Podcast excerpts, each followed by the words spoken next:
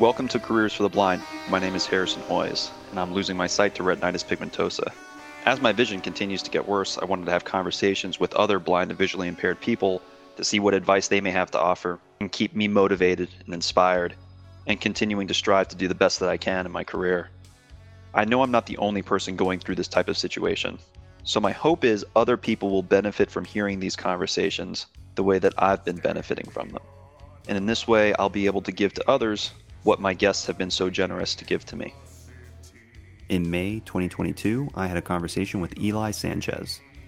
Eli lost his sight from a very early age, but always kept an attitude of being willing to try new things.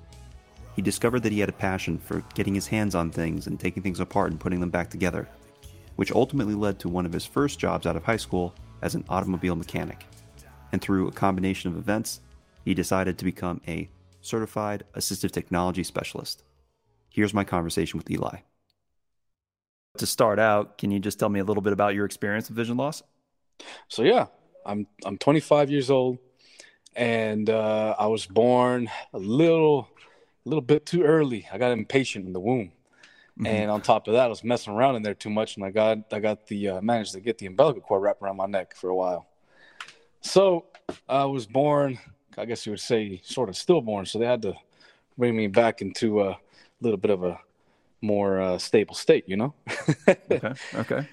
You know, it was pretty pretty early on, uh, a couple months into into me breathing this air out here that uh, we realized well not well not me exactly but these folks out here around me realized that we were having some issues here with the old vision so it kind of progressed and sure enough what was going on was uh, i had uh, some glaucoma going on and uh, on top of that there was uh, some detachment of the retina i do not remember exactly what was done but this was you know uh, late 90s when all this work was being done so you know, I don't, I don't, I remember looking through my paperwork and I don't remember looking at if there's like, I don't remember seeing any of that like laser treatment and stuff that they have these days.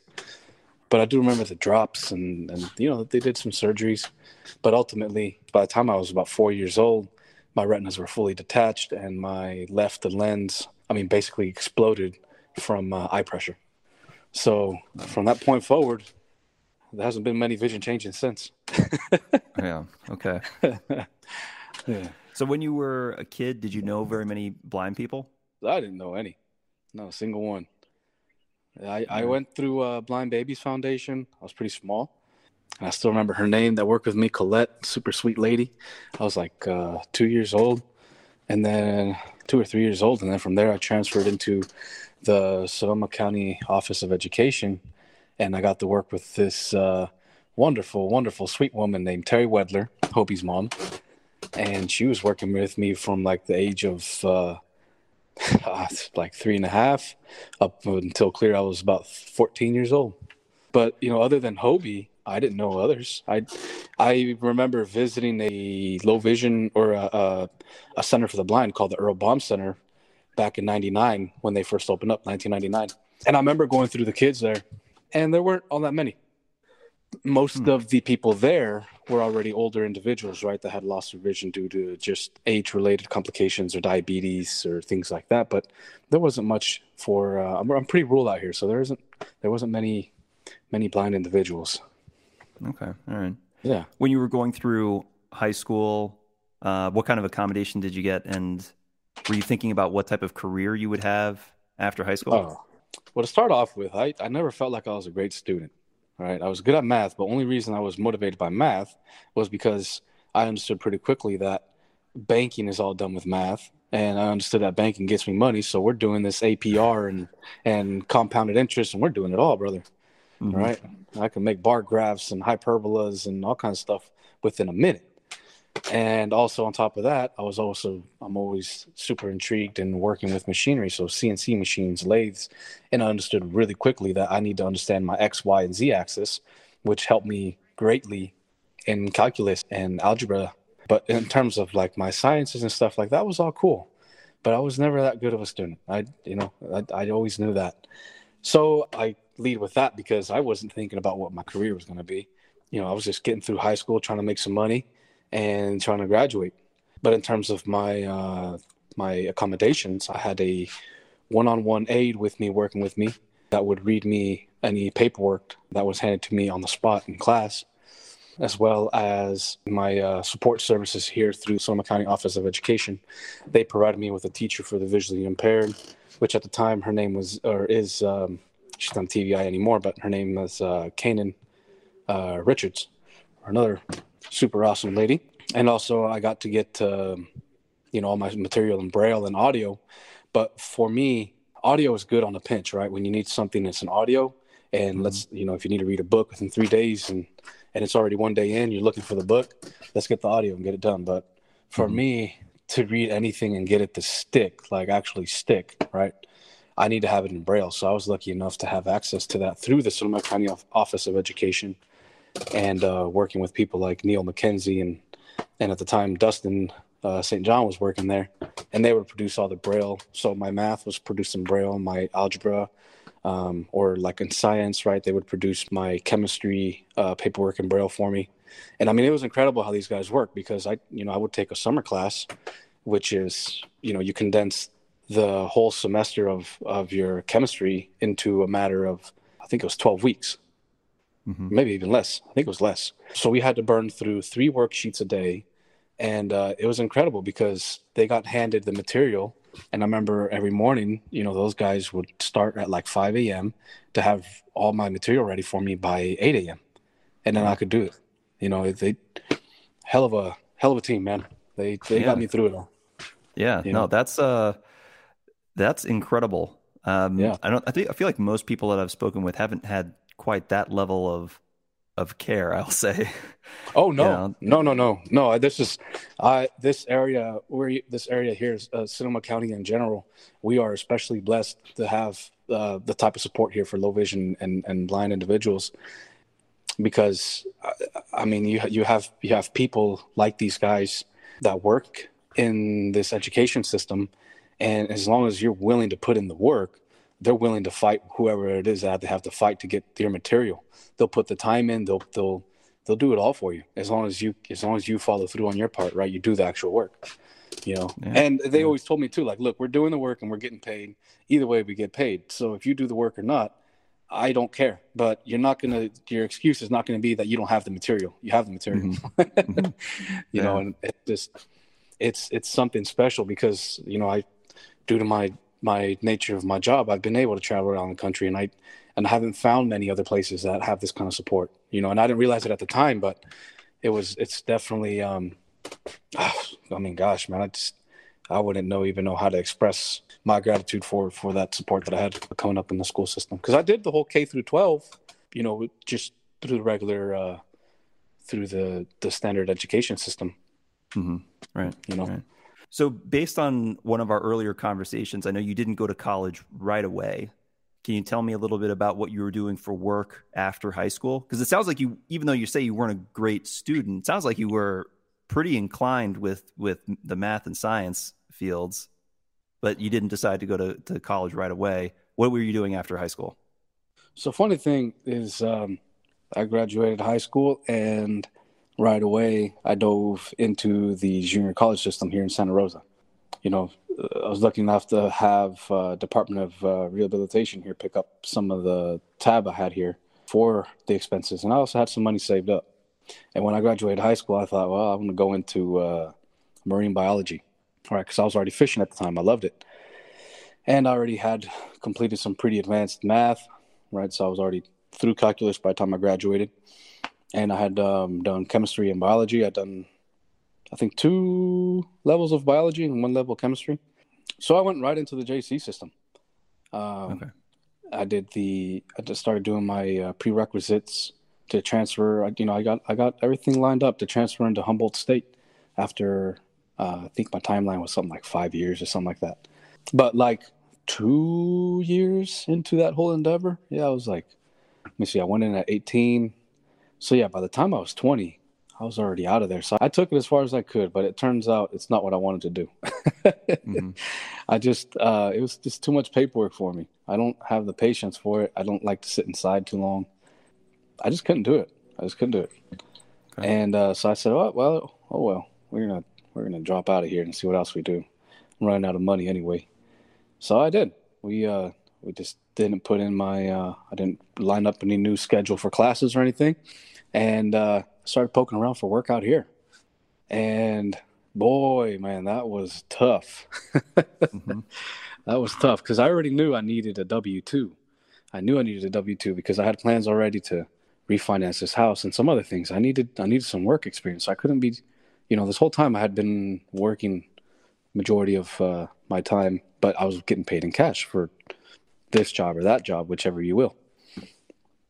But uh, you know, I needed some paper trail now, and that was really hard because you know you're you're. I knew I was well qualified for uh, you know your your standard uh, call center positions like at AT and T or this or that, right? but it just I just wasn't getting hired.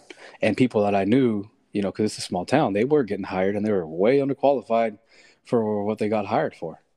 You know, they, it was funny because they would get hired and then they'd shoot me texts like, "Hey, how do you fix this?" And I'd answer right back. So then I went into uh, just like I said, doing odd jobs and stuff, and I I just tinkered with things while in my free time and just try to expand on anything I could expand on that could potentially get me employment, right?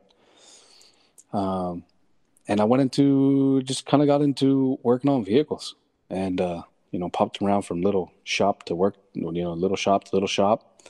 And uh, the problem with that was I was still getting paid in cash. and uh, it was getting rough. It was getting rough, but I still, I still made enough to eat, right, and pay my bills.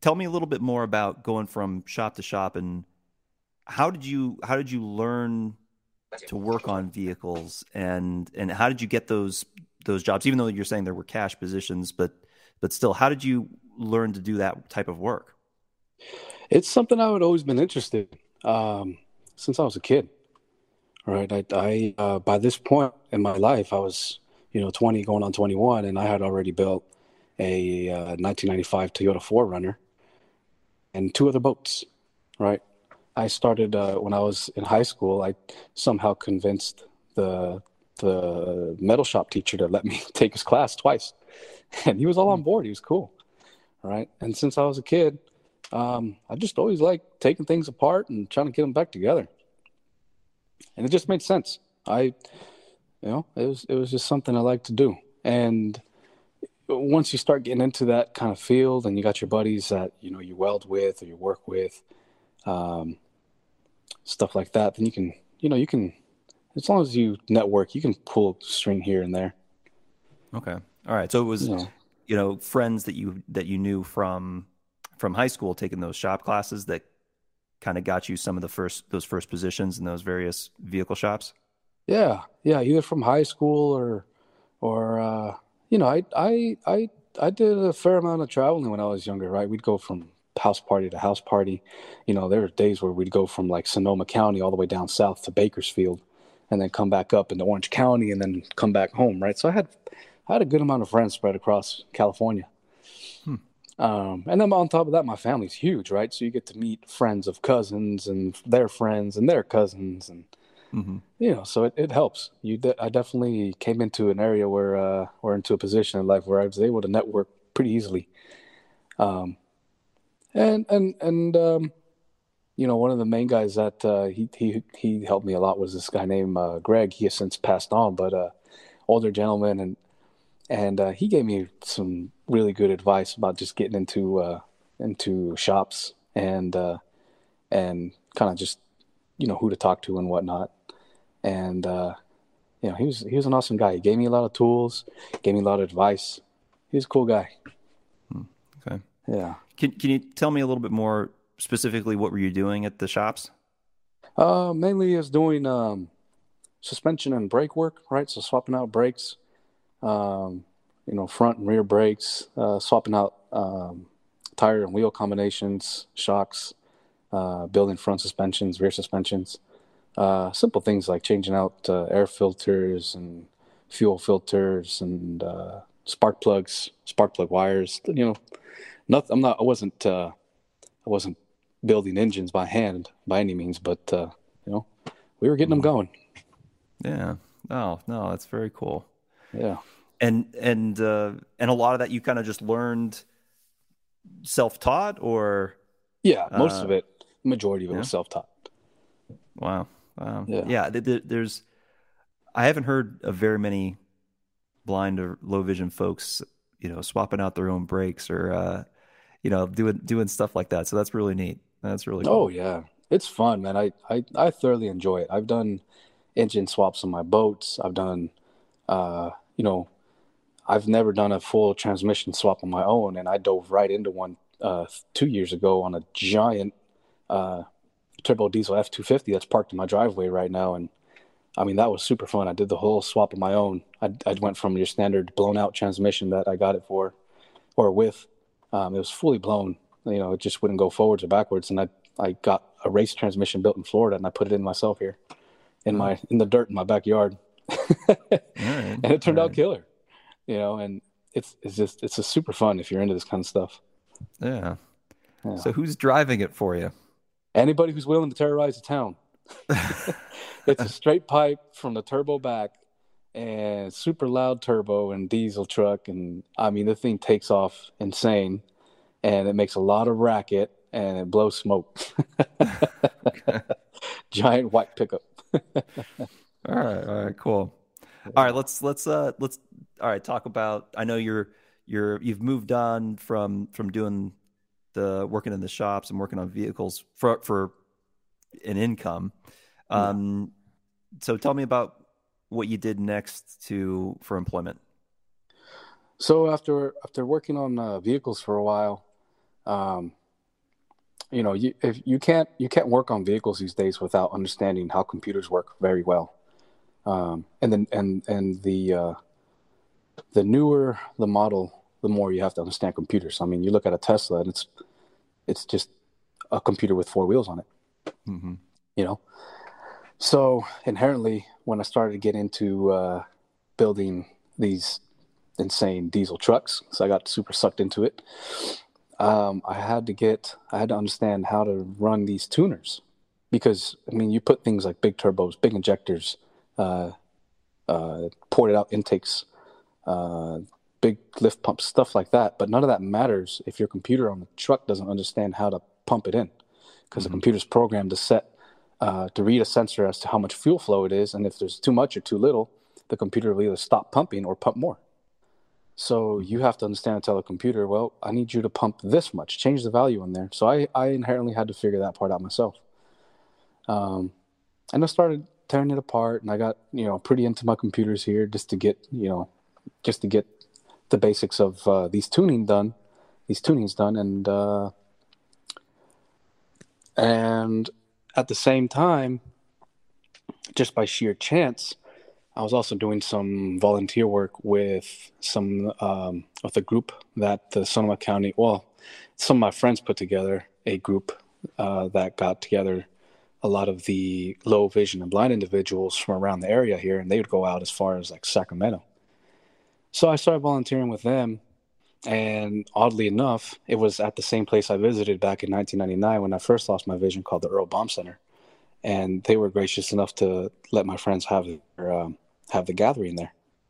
Well, I did some volunteer work, and just you know because I knew computers, most of the individuals there were a little older, so just by by you know the days I would get there a little early to set up for the group, um, and I'd just walk around the campus. It's a big campus, and I would walk around and find some of these individuals, um, you know, and and just by just by chatting around, right? They'd be, "Well, do you know how to fix this on this iPhone?" or "Do you know how to pair my my smart glucose meter that, to my iPhone so I can have it read it out to me?" or you know, things like this.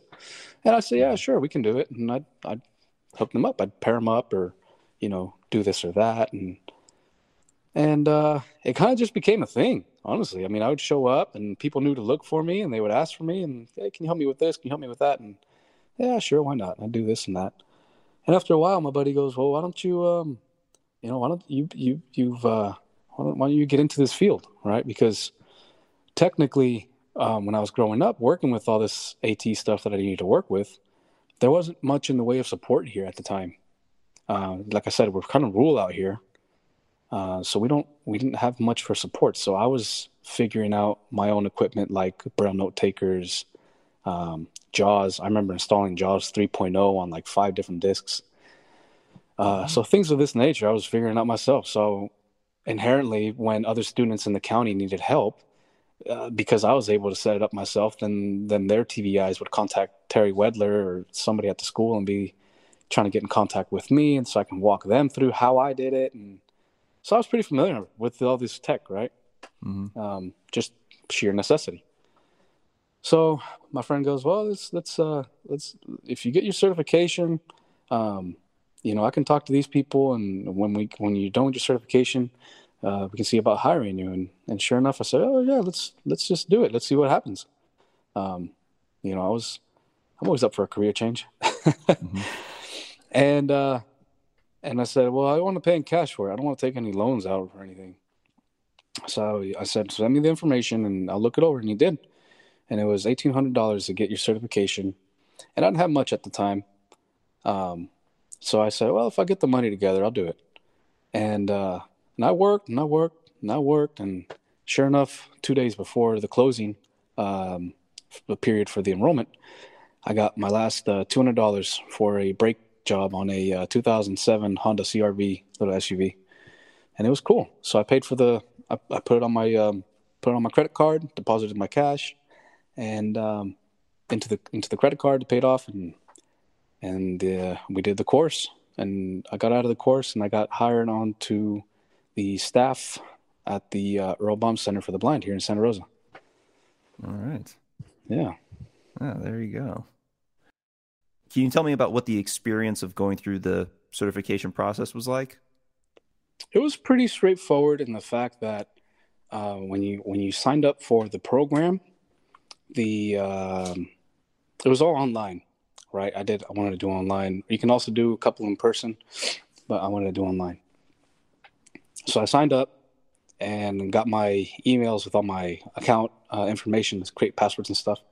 And it was pretty straightforward. But the thing about it was, you have to understand how to how to manage your own time, um, because the the people that were facilitating the whole program, um, super knowledgeable individuals, but um, you know, if you don't if you don't take the time to communicate what your needs are, they are very busy people, and there's a chance that they just they will just assume that you're doing just fine. You know, mm-hmm. so you need to know what it is that you need and and understand how to keep your own self on on track. Um, which I personally I love that. Right, I was I was able to um, plan my own schedule you know, and I love planning my own schedule. But if you're if you're one of the if if you're one of the many individuals who uh, you know like to have a set schedule handed to you, say we're doing this and this and this and this at this time, um, you know, the program I took might not necessarily be the best one for you. you know, you do get your deadlines, but they're like, you know, this paper is due on Monday in two weeks. okay. You know, um, and they'll be like, you know, if you want to talk about it, here are our office hours. so, what exactly is the certification program that you that you attended? So, I did the uh, certification program through uh, Cal State University Northridge, and um, awesome, awesome program. They cover so much information in there, from everything from alternative communication devices for individuals uh, who are nonverbal to uh, you know, uh, AT related to hearing loss, to mobility and blindness. Um, you know, many, and and they also cover um, a range of ages uh, in in your in your case notes and stuff. The thing I really really liked about it was the fact that they they actually provided you with uh, cases from individuals pulled from different organizations. Um, and they would they would allow you to produce a report and then towards the end of it they would they would give us the actual report that was written and uh, and you were kind of you were able to compare what you wrote against the report that was turned in to either a, a state agency or a federal agency or even just a private agency but it was I, I felt like that was a very crucial piece of information because when I graduated the the program and I got placed into work, I already felt pretty confident in my ability to produce a report for the California Department of Rehabilitation to get my clients their their services, mm-hmm. and that was a, a pretty pretty important step um, in the whole process. Okay. So Yeah. they helped find you uh, a, a job as part of that certification program? They did not. the The job was done through um, through my friends here um, in this area. They were able to put some word out for me and and line up some stuff. Okay. All right. got Yeah. it. Mhm. So what's a typical day like nowadays? Typical day is um, wake up in the morning about six a.m., five thirty or so, and uh, grab some breakfast. Look through my emails. By eight a.m., I like to start working with my first client. So, you know, I about eight eight uh, about eight fifty or so. I could make sure my my laptop's powered up, connected to the internet, and uh, and by eight a.m., I like to be on the phone with my client, and we'll start working uh, through any uh, any tech um, tech training, right? So I get people that are uh, usually I don't see anybody that is going through the K through 12 system. By the time I work with them, it's because they're in college, they're trying to get into college, or they're trying to get employment, or they are employed and are trying to learn some new software. Mhm. Um, you know, so we're either depending on what's going on. Um, we'll we'll we'll start working on like the for example if they're trying to get employment i'll start working on the basics right? So your outlook your um, your file management your um, uh, microsoft word you know? My whole thing is i like to focus on uh, communication. So if, if if you were to come to me today and say i just lost my vision yesterday. I need some tech training. Where do we start? And my first my my knee-jerk reaction always is well let's get you communicating with the world. We've got to make sure you can send emails. I got to make sure you can make phone calls. And I've got to make sure that you can write down your thoughts somehow because it's going to be a lot of time for that probably. And uh and then after that you know we can start tearing into things like uh you know google the internet itself. So google chrome microsoft edge whichever one you want to do uh zoom of course and zoom is a big factor now. And any other equipment that you know they would have. So victor readers um some magnifiers uh what else? You know just various odds and ends. I do iphone training over the phone. Most of my stuff is done over the phone now whereas of before covid uh, i was doing like 100 and 100 to 200 miles around the bay area uh, a week just going from place to place to place training. Wow. Yeah I guess what are the some of the top assistive technology uh, softwares that you work with? Um, Jaws, definitely. Mhm. And so we have Jaws, and we have the um, what would be another one? Oh, uh, VoiceOver for iOS, Mhm. and let's see, a Victor reader. It's very very common, especially for uh, individuals who have just lost their vision, because it allows them to utilize the um, the Bard uh, talking book library as well as it gives them a mean or a way to uh, take down notes in the form of audio recordings, right? So they have the dedicated little microphone button on the side that they can press. Okay. Um, and I'd, I'd say those are the most common ones uh, in terms of AT. And we do some, I do some Zoom text, not too much though, because usually by the time people get into Zoom text, it's more often than not it's because they need a different color scheme. And I, you know, I'll set up the color scheme and I'll say, hey, how does this look? And they'll say, "Bef- same as before. Oh, I forgot to change this, right? Because I can't see this color scheme. Yeah, but uh, yeah, those, those are those are my um, those are my those are my top four, I guess you would say. You know, Windows. I do Mac OS, iOS, iPad OS, um, Android. I do all of the. I do basically most, uh, most if not all of the Braille training in my company currently. So all of the Braille note takers, the Braille displays, uh, embossers. I'm pretty familiar with embossers. Um, You know, all like anything anything that has to do with Braille and audio. I'm pretty much in it. Mhm. Okay. Yeah. What advice do you have for other people that are considering getting into assistive technology training or in the, into that type of field? I, w- I would say the best thing that you can do to prepare yourself for this job is to hand your elder your uh, the eldest individual in your family a brand new iPad with a keyboard and try to try to train them to use it.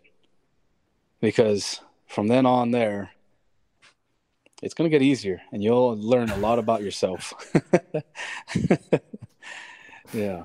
Cuz there's there's the thing about um, doing AT training uh, that a lot of people don't take into consideration is you can it doesn't matter how well you know the well it doesn't it, it does matter but uh, like a more important component to understanding how this equipment works is how to understand how to convey it to different individuals that learn that have very different learning styles right? Mm-hmm.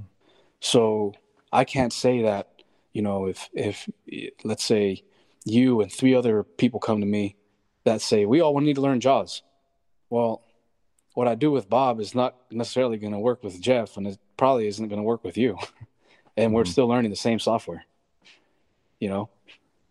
So you, you know you do have to understand your equipment and if you go into it not understanding your equipment uh, people are smart. They'll pick up on the fact that you're just trying to uh, you're just trying to you know push it along. The people can pick up on that. But mm-hmm. also what they can also pick up on is the fact that I, I get this a lot where people get transferred to me from other trainers and they they they always go well they they know their equipment immensely but they don't know how to share the knowledge about the equipment.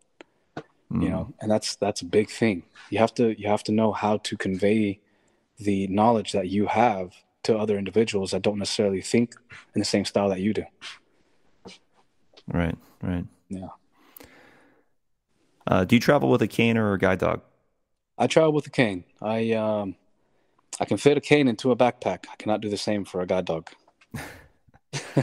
yeah, yeah, very true. It makes traveling a lot, at least for me, it makes traveling a lot more uh, efficient because you know I'll go out, i I'll go out for you know what I think is like a two-hour trip, and I end up staying somewhere else for like a day and a half. mm.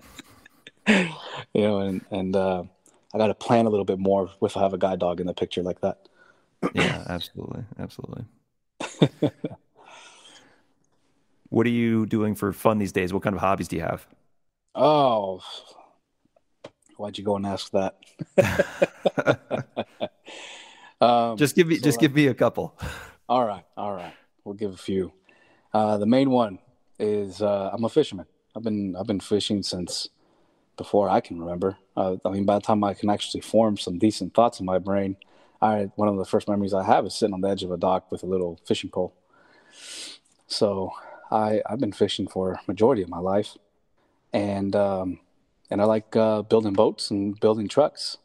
It's it's uh, it's what I like to do. I'm not much of a builder of houses. I'm not good at that stuff. But I mean, you can hand me a chassis and and uh, and we can go from there. Or just I've literally bought a shell of a boat, just the shell of a boat. I built it into an awesome little fishing wagon. Put a motor on it, built seats and everything. Built its own trailer. I love it.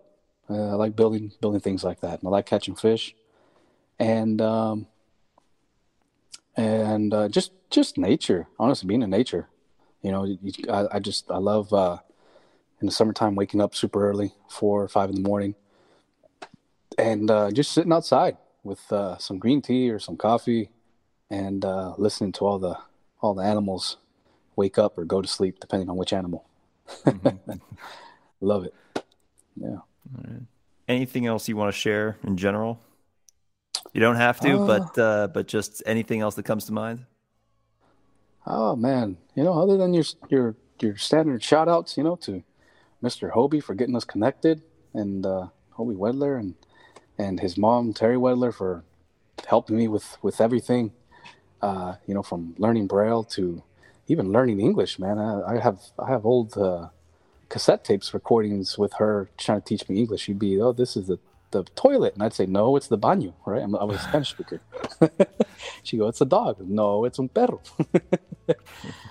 and uh, and of course the the, the whole uh, Sonoma County Office of Education. I mean, if without them, like, there's I don't think I would have been able to pull through the the entire K through 12 system the way I did. You know, huge shout out to Neil and Mackenzie and and Dustin. And, Kanan Richards, um, and the Earl Baum Center for the Blind here in Santa Rosa. I mean, I never thought um, the place that I visited when I was I was uh, four years old was going to be one of my actual, you know, on paper first employers. Uh, so that was really cool and a good batch of people there. I hope we can all learn something from my conversation with Eli today. I know for myself, I should always be willing to try to learn new things, because you never know how some self taught skills might come in handy later on in life. I hope you come back to hear more inspiring stories from other blind and visually impaired people. Music today is provided by Stephen Podley, and thanks for listening.